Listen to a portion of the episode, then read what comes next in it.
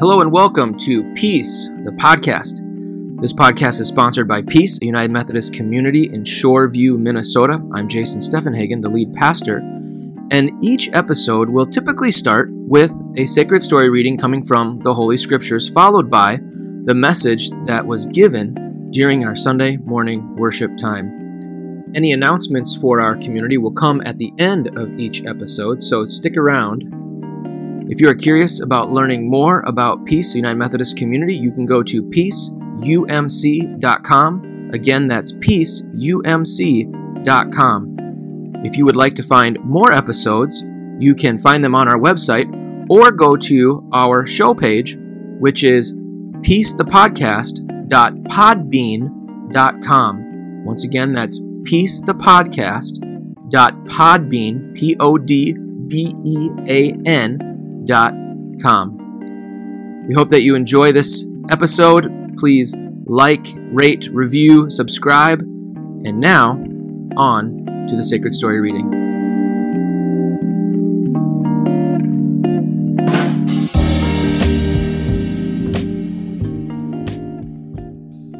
Before we dive into today's Sacred Story reading, I want to give a quick little caveat. This story is one where sexual violence is present and we're going to talk about it honestly and talk about it clearly and this story is not for everyone. And so we want to put that at the beginning of this before we dive in in case an adjustment to how you're listening or how you're engaging this may need to take place.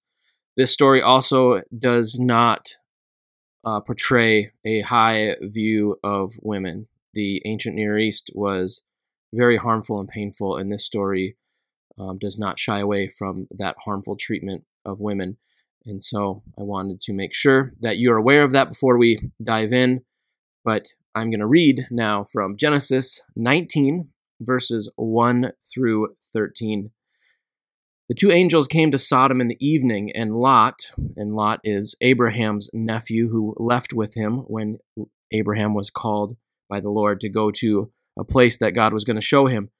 So Lot was sitting in the gateway of Sodom. When Lot saw them, he rose to meet them and bowed down with his face to the ground. He said, Please, my lords, turn aside to your servant's house and spend the night and wash your feet. Then you can rise early and go on your way. They said, No, we will spend the night in the square. But he urged them strongly. So they turned aside to him and entered his house, and he made them a feast and baked unleavened bread, and they ate. But before they lay down, the men of the city, the men of Sodom, both young and old, all the people to the last person, the last man, surrounded the house. And they called to Lot, Where are the men who came to you tonight? Bring them out to us so that we may know them. Lot went out of the door to the men, shut the door after him, and said, I beg you, my brothers, do not act so wickedly. Look, I have two daughters who have not known a man. Let me bring them out to you, and do to them as you please. Only do nothing to these men, for they have come under the shelter of my roof. But they replied, Stand back. And they said, This fellow came here as an alien, and he would play the judge. Now we will deal worse with you than with them. Then they pressed hard against the man Lot and came near the door to break it down. But the men inside reached out their hands and brought Lot into the house with them and shut the door. And they struck with blindness the men who were at the door of the house, both small and great, so that they were unable to find the door. Then the men said to Lot, Have you anyone else here, sons in law, sons, daughters, or anyone have you in the city? Bring them out of the place, for we are about to destroy this place because the outcry against its people has become great before the Lord, and the Lord has sent us to destroy it. The story of the destruction of Sodom. It's one of the six passages that has historically been used to exclude and to keep out and to harm the LGBTQ plus community. And that's what we're doing in this series we're calling Retrace. We're examining these six passages that have often been used to exclude people from community, that have been used to shame same sex relationships and keep people away from dynamic and needed community. And so we're going to retrace these. We're going to examine them. We're going to look at them. We're going to poke and prod and ask questions and wrestle and we're going to wonder. And then we're also going to ask, well, what could these passages be getting at? Because if during the course of our time studying these passages, we realize maybe they're not the harmful, exclusive passages we've been taught to believe, then maybe what are these passages trying to say? Because as we talked about last week, these sacred scriptures that we have, we trust that God is in them, that God is breathing these ideas, that there is something divine about these words, that there's something meaningful about these words, and it's useful for teaching and correcting and training in righteousness so that good work can be done. So we want to trust, we want to believe, we want to hold on hope that that is true. And so at the end of the day, what is this passage potentially teaching us? What's the good news? What's the good work that can come from a story like this? And normally at the beginning of any s- sermon, I would tell you a funny little story to kind of get us going. And after reading Genesis 19, 1 through 13, there's no cute way to do this. There's no simple way to dive in. And so instead, what I want to do is I want to break this up into three different sections and they're going to get longer as we go. So section one is going to be a short one, and it's going to be on how has this passage been used to harm or to exclude the LGBTQ community. Section number two is going to be how do we potentially read this differently? Is there a different interpretation of this passage, a different way of understanding it that could illuminate something else that we aren't seeing? And three, what's the good news? Where's the good work? Where is the encouragement? Where's the hope to be found in a passage like this? So, first part of it is pretty clear. This passage has a group of men, all of the men of the city, that are outside Lot's house, and they know that there are two travelers in the area, and they want to know them. And to know them means to sexually know them. So, this passage has historically been used to show people or to make the argument that same sex relationships caused the destruction of Sodom, and that was the sin of Sodom. That the sin of Sodom, the reason for its destruction was that these men of Sodom wanted to have same sex sexual relationships. That's what's been the argument. That's what's been handed to us. And that's how this passage has been often used to exclude people um, as evidence for God not having room or understanding or approving of same sex relationships. Part two is well, what is it? What could it mean? Is there something else that could be going on here? Is there something else that we could understand? And very quickly, if we unpack and read scripture, if we dive into the story a little more, we can start to see that there are some really clear distinctions and differences. Right on the surface of the text itself, these are not people who are desiring to engage in consensual, healthy, you know, monogamous expressions of intimate, committed love. This is not what's being portrayed in the story of Sodom.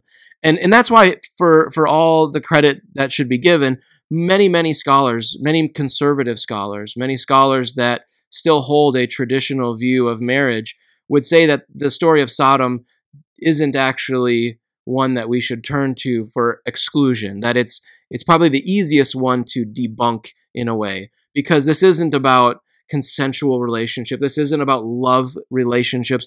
This is about something far different. These are about people that wanted to express their power and their dominance. They wanted to express their control over their city. They were using sex as a way to assert their power and their control. And so, right off the bat, we can see in the context of the story that this is something very different than a consensual, loving expression of relationship. Uh, this is about power. This is about control. This is about people who are not welcoming of people different from them. They don't want people that are outside their community to have any standing in that community. They barely are tolerating Lot, and they're even threatening him, even though he's done nothing to uh, to, to do anything to threaten these people. But they are willing to do horrible violence to them, to violate them, in order to show their power and to show their position in the community. The other thing is that if we look outside of the story, the immediate story, the Bible actually has numerous references to the idea of what happened in Sodom and why was there punishment. And it seems on the surface that there was punishment because they were sexually violent, but there's also more going on here. The ancient Near East is an interesting space where God is trying to use the people of Israel, use the, the family that comes from Abraham to reshape what it means to be human. And so we're going to be able to extrapolate and look at other passages to see why was Sodom dealt with the way it was? Was it purely because there was a sexual violence, there was sexual sin happening in that community? Or was there maybe something else? And if we look at a couple of these passages, we can see really clearly that there might be something else that God was seeing. There's a different issue that God is wanting to deal with. So, for instance, in Ezekiel 16, 49 through 50, it says the following It says, This was the guilt of your sister Sodom. She and her daughters had pride, excess of food, and prosperous ease, but did not aid the poor and the needy. They were haughty and did abominable things before me. Therefore, I removed them when I saw it. So, if we look at this passage in Ezekiel, where Sodom is used and shown as an example of something unhealthy. The question is, well, what did what did the the writer, what did the prophet, what was God telling the prophet was unhealthy about Sodom? Well, it wasn't that they were committing simply sexual violence or sexual sin, or it wasn't that they were having same sex relationships. It was that they had pride. They had excess of food. They were prosperous and had ease, but they didn't share with the poor and the needy. They were they were haughty and they did abominable things with the power that they had, and therefore there was need for a course correction. And course correction might be a nice way of saying it. So basically, they didn't share well. They weren't people who welcomed those different from them. They instead did the exact opposite. They didn't just not tolerate people different from them, they actually caused violence and harm and violated people different from them. And therefore, God had to step in and do something different. In the book of Amos, chapter 4, we see the prophet speaking to a community about what may happen to them if they don't change their ways. And the threat is actually that God will overthrow you like God did Sodom. So then the question is like, well, what is this community doing that the response is going to be similar to Sodom? Maybe this community had a similar sin to Sodom. Maybe that's why they're being compared to Sodom. They did something similar. They were treating people in a similar way. And so we would expect to see because you have committed sexual violence, because you have been harming people sexually, or because you have desired to have same sex relationships, God over, is going to overthrow you like God did Sodom. But actually, what we see in Amos chapter 4 is it says, You who oppress the weak and the needy, I'm going to overthrow you like I did Sodom. So, oppressing the weak and the needy those that need care, those that need help, not providing hospitality, not providing care for them, instead using your power for your own violent need for control, your own expression of power, that is the problem. That is the sin being committed. It's not consensual same sex relationships. It's not even purely just sexual violence. It's oppression of those in need those who are considered weak, those who are considered not to have standing in your, your community. You are treating them horribly. And then finally, we could even turn to the New Testament where Jesus is going to mention the idea of Sodom. And it's in Luke chapter 10. It's also in the book of Matthew. There's multiple references to this story. And the story is that Jesus has these 72 disciples that he sends out all over the known area of that time, that well, that area of the world, and he sends them into various communities. And the goal is for them to bring the peace, bring the shalom, bring the presence, the wholeness of healthy relationship to the places they go and offer that peace to be present, and then to do things like healing the sick, casting out demons, to be the presence of the kingdom of God on earth as it is in heaven in these communities. And so these 72 disciples are sent out in pairs. There's 36 groups of them, and they go out. And Jesus says, When you come to a place, announce that the peace of God is there. Announce that you are coming with peace. And if people of peace are there to receive you, then let your peace settle on that place and heal the sick, cast out demons, and let it rest there until your work is done. However, if that place rejects you, if they reject the peace that you bring, then it will be more tolerable for Sodom than it is for those cities. So the question is okay, if God is going to be dealing with these cities harshly because of what they do, well, what is it? The, what is the problem that they are doing? If it's being compared to Sodom, is it sexual violence? Is it same sex relationships? No, it's that they're rejecting healthy, whole relational health, that they are rejecting caring for one another. They're rejecting peace coming to their place. They want to still operate with a sense of hierarchy and violence and powerful control over others. They want to keep expressing that. And the idea here is that Jesus is saying it'll be worse for them than it was for Sodom. And so, even Jesus, when he's referencing Sodom, is not talking about sexual violence. He's talking about being inhospitable and not being welcoming when people need rest, when people need peace. And so, whether it's looking at the context of the verse itself and seeing that this is not a passage that has anything to do with healthy, uh, monogamous, uh, consensual, same sex relationships, nothing, nothing about that is taking place in Sodom. So, that's not what's being talked about. It's also really clear that what is being done is violence to people, violating people, abusing people. And it's a lack of hospitality for those that are different from you. And we can see that in passages like Ezekiel, Amos, and in what Jesus says in Luke chapter 10. And so, if we are saying that what's going on in Sodom is not a critique of healthy, loving expressions of same sex relationship, then what can we learn from this passage? What, what are we supposed to take from this passage? And this is where I think we need to pause for a second and remember that this story of Sodom, this story of Lot welcoming in the two strangers, and this all happening and the city being destroyed moments later, this is not just some random story. This is not some random one off. This story falls into the story of Abraham.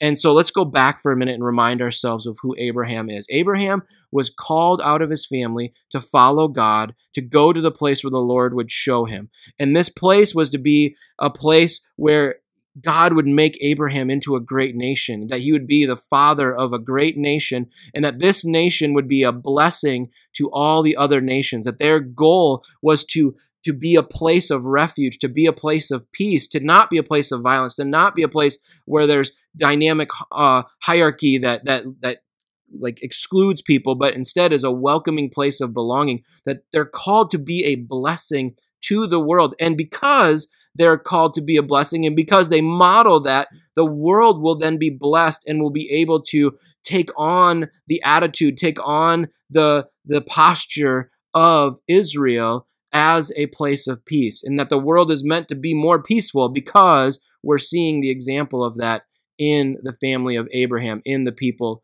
of Israel. And so, when we get to chapter 18, which comes directly before the story of Sodom that we just read, we actually see Abraham welcoming the same people, the same strangers to his tent.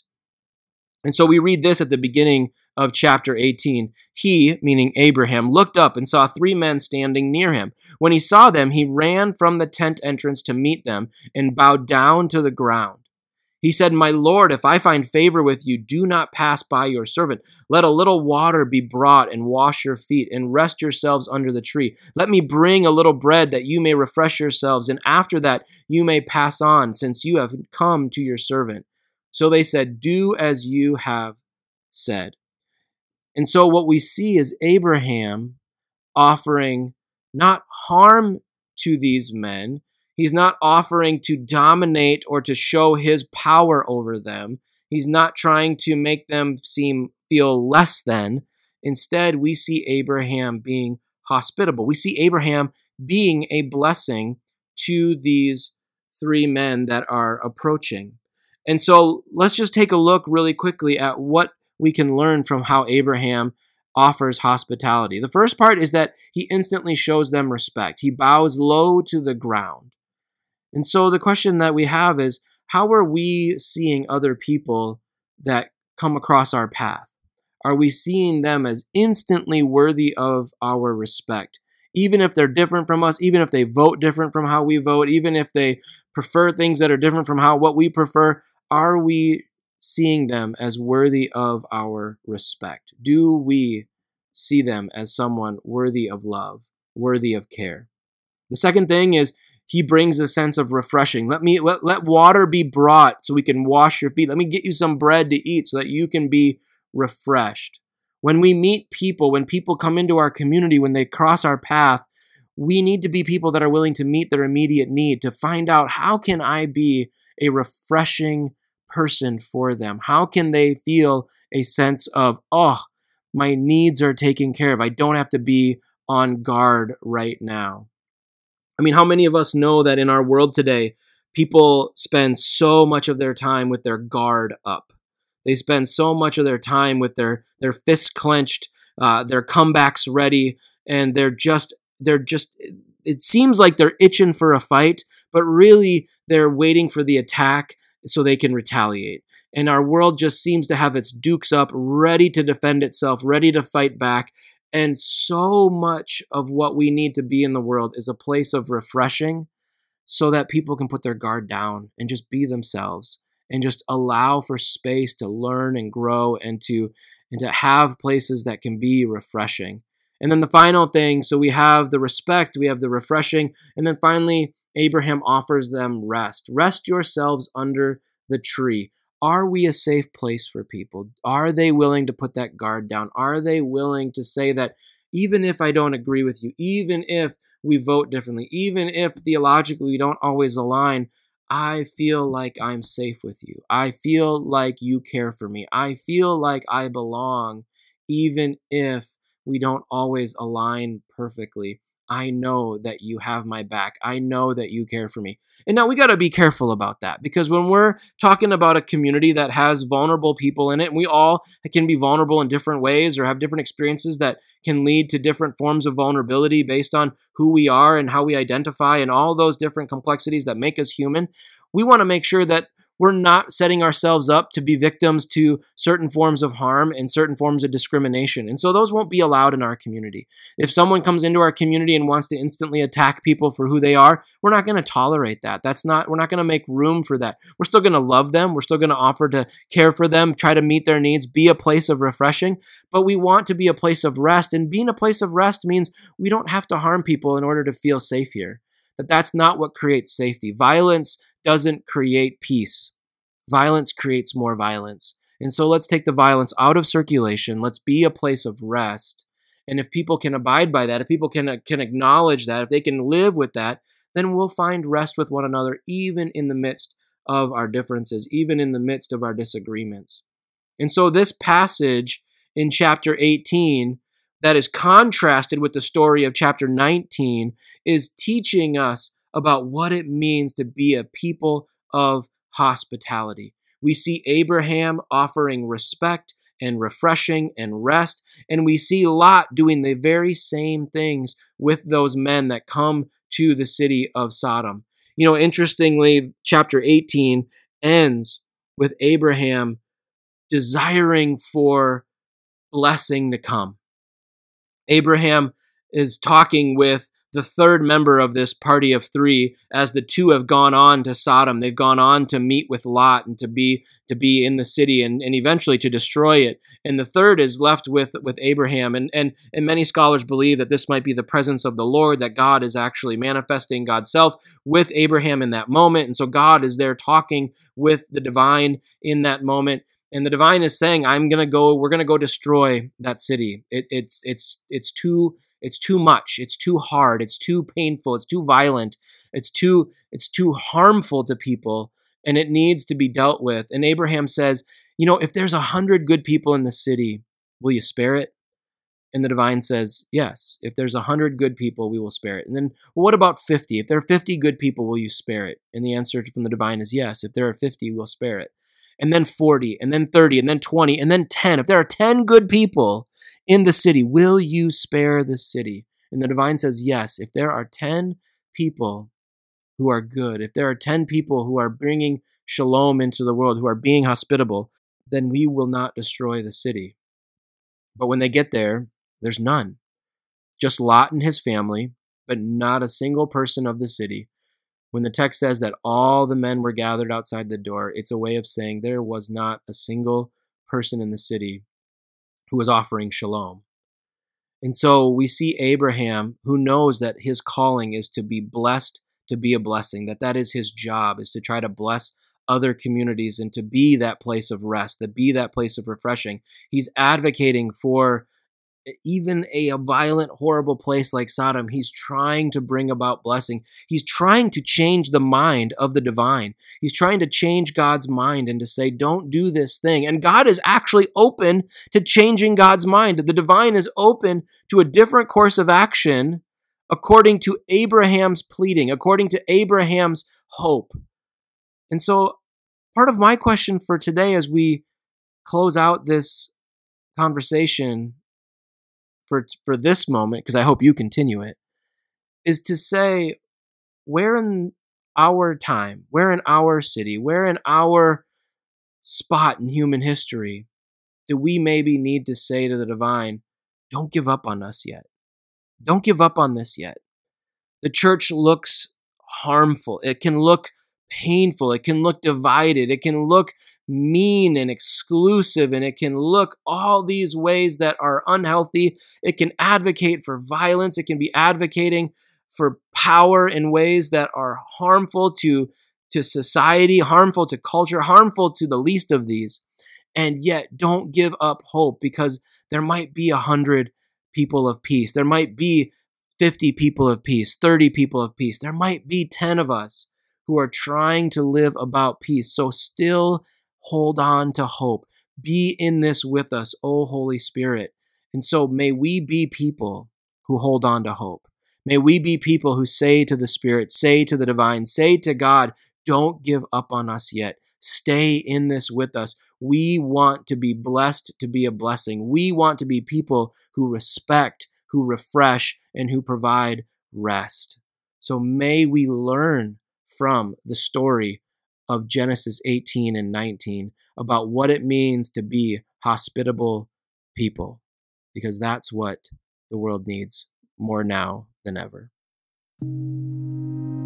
God of grace, God of hospitality, God of patience, God of justice, be with us as we seek to be people respect others, no matter what our differences, no matter what our histories, no matter what our votes, no matter what we have going on, may we respect people. And may God, may we provide refreshing and rest. May we be a safe place. May people put down their guard. May they put down their dukes. May they be willing to take a moment of pause, to rest, to breathe when they're around us. May we be a peaceful presence don't give up on us. May we be a change. May we be a blessing. May we be hospitable.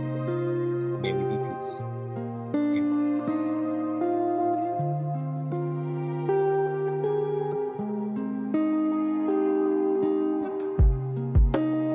So, before we do the invitation of the bell and the call to worship, I wanted us to have an opportunity to get to know Katie a little bit better. So, Katie, come on up to the podium there. And then I got a few questions for Katie because I want you all to get to know Katie. So, Katie, where did you grow up? So I grew up uh, in Vadnais Heights, White Bear Lake area. So this is kind of my neck of the woods. Um, and graduated from White Bear Lake High School. Just had our 20th reunion last night. Wow. It was quite amazing. Um, That's very um, cool. And then, uh, yeah, I spent a lot of time at like Shoreview Community Center growing up.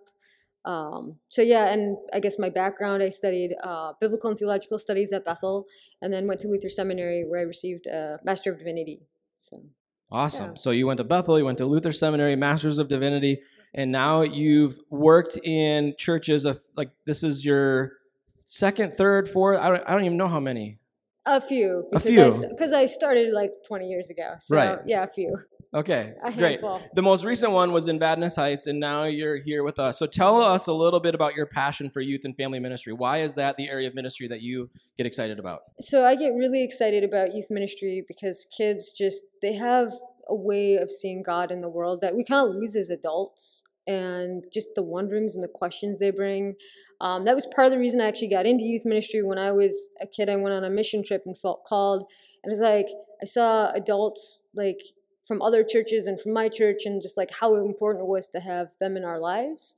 And I said, I want to do that, but I don't know anything. So that's why I went to Bethel and I did a youth ministry degree, and then ended up with a biblical and theological studies degree. Um, but it just keeps bringing me back because it's just kind of where it is. Like I guess like I know when I was in seminary, people were like, "Aren't you going to grow up and be a pastor?" And I'm like, you know, youth ministry is where it's at. I love Yeah. it. I love it. That's so cool. I when I worked in higher ed, people would always say, "So are you going to go be a youth pastor now?" And I was always like, "I don't. That's not my calling." And so and then and then I would meet someone like you, and it'd be like, "See, that's their calling," and it's so wonderful. And I love that you're owning that calling and you're really investing in it. So tell us a little bit about the vision or the ideas that you have for ministry here at Peace. So I think um, the biggest thing is just like being here, a part of the community, like building a bigger table, and like like having the kids like grow and learn, and um, you know, doing community together, like both at peace and just like the wonderful opportunities all around us. Like there's the middle school and all the different places to plug in. I love that. I love that idea of building a bigger table. That's like a great theme. As you can tell from our, our picture, we, we appreciate that idea of, of the table. So, finally, Katie, what is something that we should know about you that hasn't come up yet? Hmm, it may have come up. I love animals, all animals. So. Any, any animal in particular? Oh, that's hard. I, dogs, probably. Okay. So, yeah. Do you have a favorite when you go to the zoo? Favorite animal.